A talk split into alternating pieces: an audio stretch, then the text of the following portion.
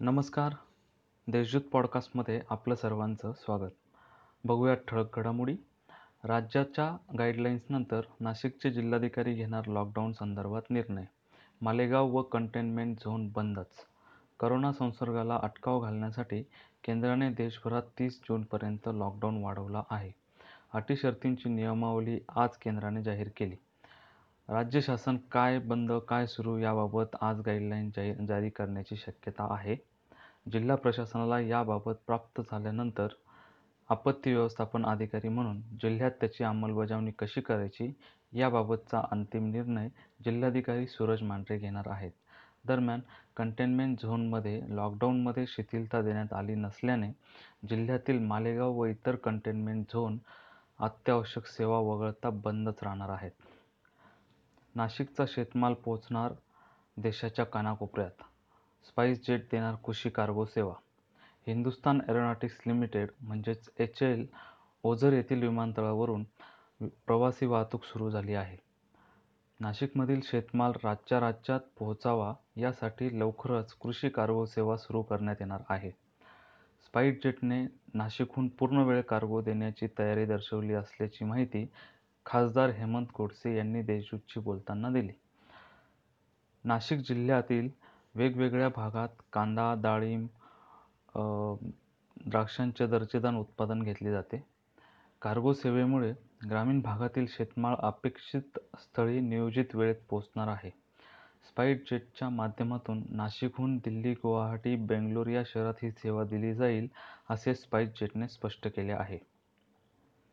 नाशिक जिल्ह्यात करोनामुक्तीचे प्रमाण एकोणसत्तर टक्के सध्या पॉझिटिव्ह रुग्णांची संख्या तीनशे अठ्ठावन्नवर. नाशिक जिल्ह्यात करोनाची सुरुवात झाल्यापासून आत्तापर्यंत एकूण करोना पॉझिटिव्ह येणाऱ्यांचा आकडा अकराशे बहात्तर असला तरी देखील दुसऱ्या बाजूला करोनामुक्त होणाऱ्यांचे प्रमाण एकोणसत्तर पॉईंट पंचेचाळीस टक्के इतके झाले आहे.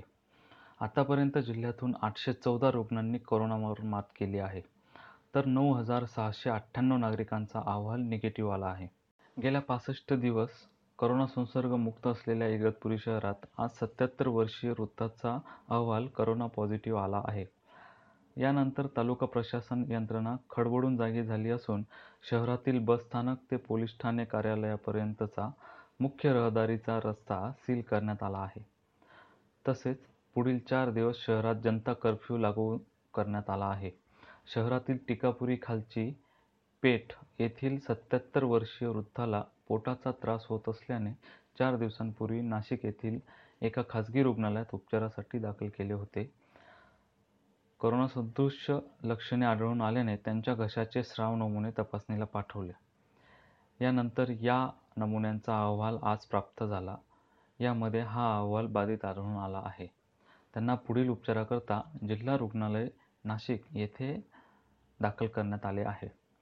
सलग दोन दिवस बिबट्याचा शहरात वावर दिसून आल्यानंतर आज मध्यरात्रीपर्यंत नाशिकमधील वेगवेगळ्या भागात बिबट्या आल्याच्या अफवांचे पीक जोरदार बहरले होते.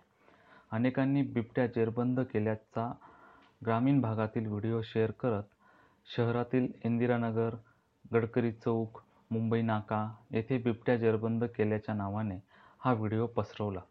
यानंतर वन विभागाच्या वरिष्ठ अधिकाऱ्यांनी अफवांवर विश्वास न ठेवण्याचे आवाहन नाशिककरांना केले. तसेच अफवा पसरवणाऱ्यांच्या विरोधात फौजदारी कारवाई करण्याची तंबी देखील दिली. मात्र सोशल मीडियात हे व्हिडिओ इतके व्हायरल झाले की त्याच्यावर अटकाव घालणे प्रशासनाला अपयश आले. धन्यवाद.